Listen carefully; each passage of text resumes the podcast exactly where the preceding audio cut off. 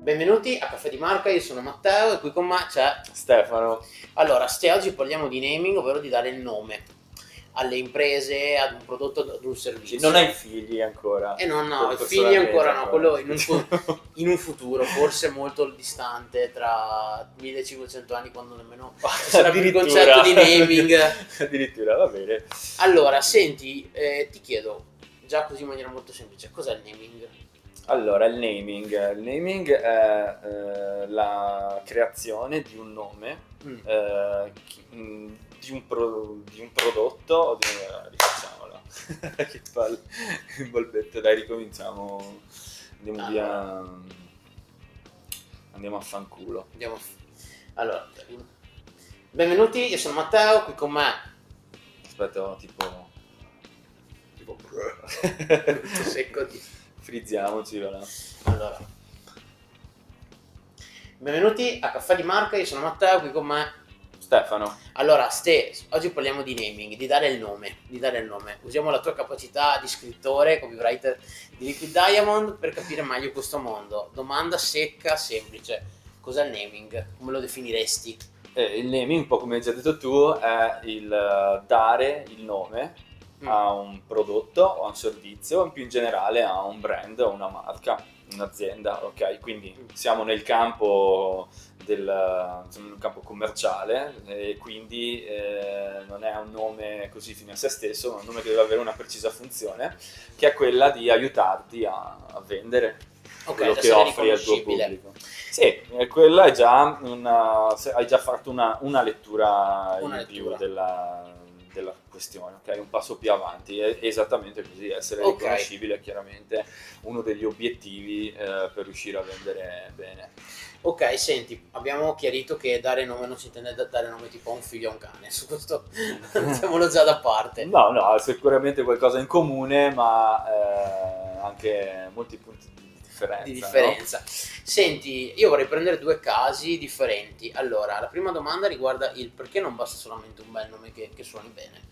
Allora, perché? Perché appunto il nome deve servire per posizionare un prodotto, un servizio o quant'altro nella mente del tuo cliente o del tuo potenziale cliente. Quindi il posizionamento è un punto fondamentale del discorso. Sì, è un punto fondamentale e il nome è il primo messaggio che veicoli al tuo pubblico ed è quindi il primo tassello con cui tu costruisci il tuo posizionamento nel mercato. Ok.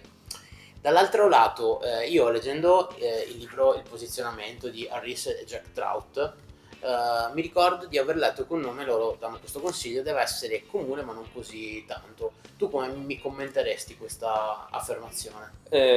Sicuramente vi dicevo che è una cosa in generale corretta, però è diciamo uno delle cose da tenere presenti quando si progetta un nome. Perché dicono così loro? Perché appunto il nome nella loro ottica deve essere qualcosa di facile, di comprensibile, che trasmetta un'idea che arrivi facilmente alle persone, però dall'altra non deve esserlo troppo, perché sennò rischia di essere inflazionato, di essere un concetto anche banale che ormai non riesce più a trasmettere niente di nuovo al consumatore. Loro però hanno questa ottica anche perché sono molto concreti e pratici nella loro teoria del marketing.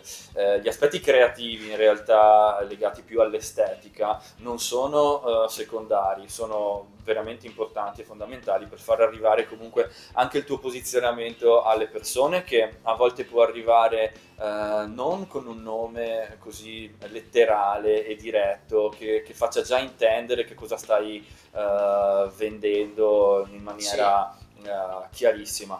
A volte il nome può essere più evocativo e rimandare indirettamente a un certo concetto, a un beneficio, suggerire un'atmosfera e creare questo tipo di nomi spesso comunque vincente, quindi non bisogna fermarsi al nome, come dire, descrittivo, anzi troppo descrittivo potrebbe essere, come abbiamo detto prima, anche un po' uno svantaggio. Facciamo un esempio su tutti, no? Infatti volevo arrivare al lato degli esempi, che fa sempre capire bene di cosa si parla. Uno dei nomi più famosi evocativi, diciamo, sì, è Kodak. Un nome che è completamente inventato. Quindi non è un nome comunque già sentito che le persone conoscono, è un neologismo completamente inventato e che di per sé non significa niente, perché è costruito sulla cioè, come un'onomatopea, okay? E che quindi evoca il click dello scatto della macchina fotografica. Ok, quindi un nome efficacissimo, bello perché comunque ha una sua estetica, una sua sonorità, e che se noi tornassimo agli albori di questo brand nessuno mai all'inizio avrebbe potuto dire che questo nome è di rullini o di macchine fotografiche, no? Noi adesso è con senno di poi che lo riallacciamo immediatamente al prodotto, in questo caso. Sì, la fotografia analogica. Perché conosciamo tutta la storia di questo brand.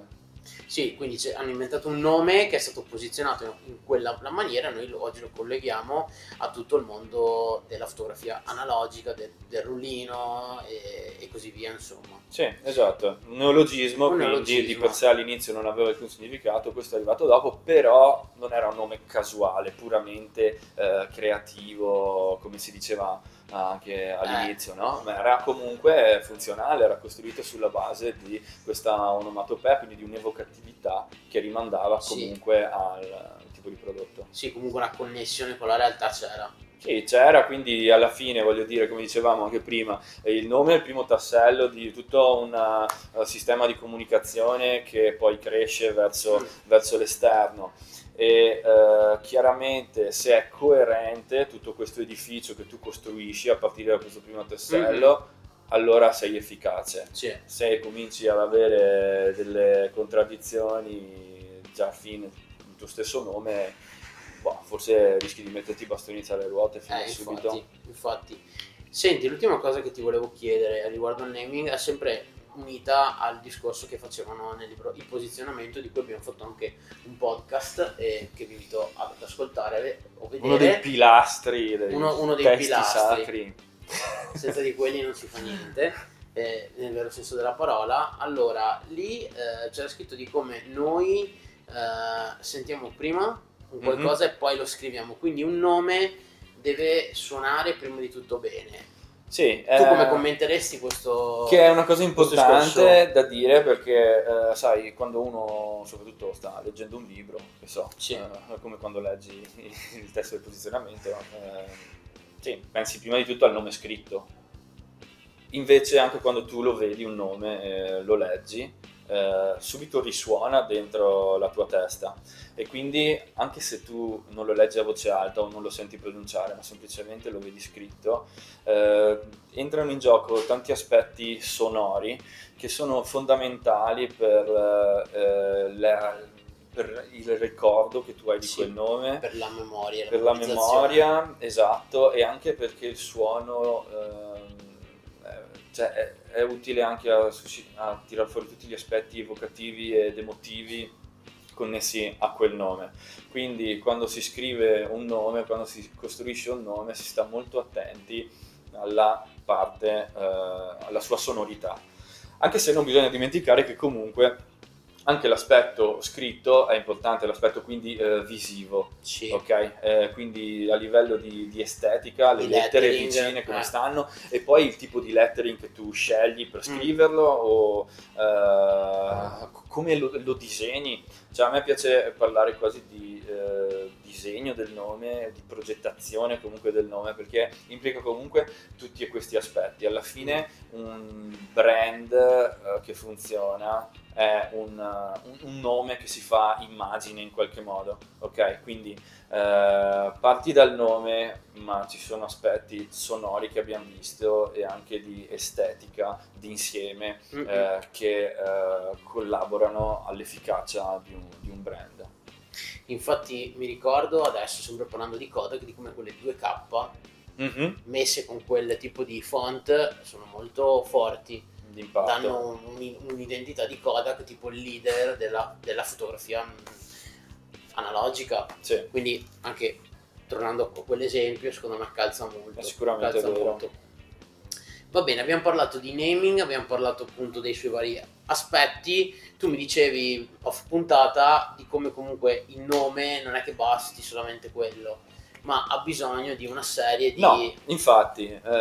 Così giusto per concludere... No, ma è corretto, perché poi insomma abbiamo parlato dell'importanza del nome per trasmettere il messaggio chiave del brand, però allo stesso tempo anche di nomi più evocativi che quindi non sono così diretti nel trasferire tutti i messaggi. Come però abbiamo già detto, la comunicazione è una struttura che parte dal nome, ma poi per ramificarsi in una serie di altre azioni e di messaggi che tu rilasci al pubblico. Quindi cosa succede? Succede che è anche impensabile che un nome da solo trasmetta tutti i concetti, i valori di un brand al tuo pubblico. È chiaro che quindi deve essere contestualizzato all'interno poi di un'altra serie, una serie più ampia di azioni di comunicazione e che quindi sì, faccia la sua parte, ma... Non deve sobbarcarsi tutto il peso della comunicazione sopra, altrimenti questo peso sarebbe tale che schiaccerebbe lo stesso nome. Il nome per quanto funzionale... No, sarebbe molto difficile creare un nome funzionale e che però riesce a esercitare tutta la miriade di messaggi e di diffondere tutta la miriade di messaggi che tu vuoi dare insomma al tuo pubblico. Ok, va bene. Stefano, grazie mille del naming. Mi raccomando, adesso qua per i tuoi figli tra 1500 anni. No, infatti anche quando abbiamo trovato il nome di Caffè di Marca per il podcast abbiamo tirato fuori vari nomi ed è stato un qualcosa di funzionale, creativo, contestualizzato. Abbiamo proprio ripercorso quello che hai appena detto. Bene, sono contento che... Noi ci vediamo alla prossima puntata. C'è un fil rouge. Ah beh sì, c'è un fil rouge che lega tutto quanto. Che quello che facciamo, cioè che non predichiamo bene e razzoliamo. No, infatti non è che diciamo poi facciamo B, facciamo il naming di A, usando A. Okay. Immaginate un prodotto con tutto, il cui nome sia tipo 3, tipo 4 lettere uguali e ripetute, tipo AAA. Ma secondo me forse sarebbe troppo semplice. Potrei registrarlo. Beh, tipo gli A, la famosa band. Ecco, allora un po' ci sono avvicinati. Già smentito. Va bene, dai, ci vediamo alla prossima puntata di Caffè di Marca, il podcast di Liquid Diamond. Matteo, Stefano, ciao e grazie di seguirci.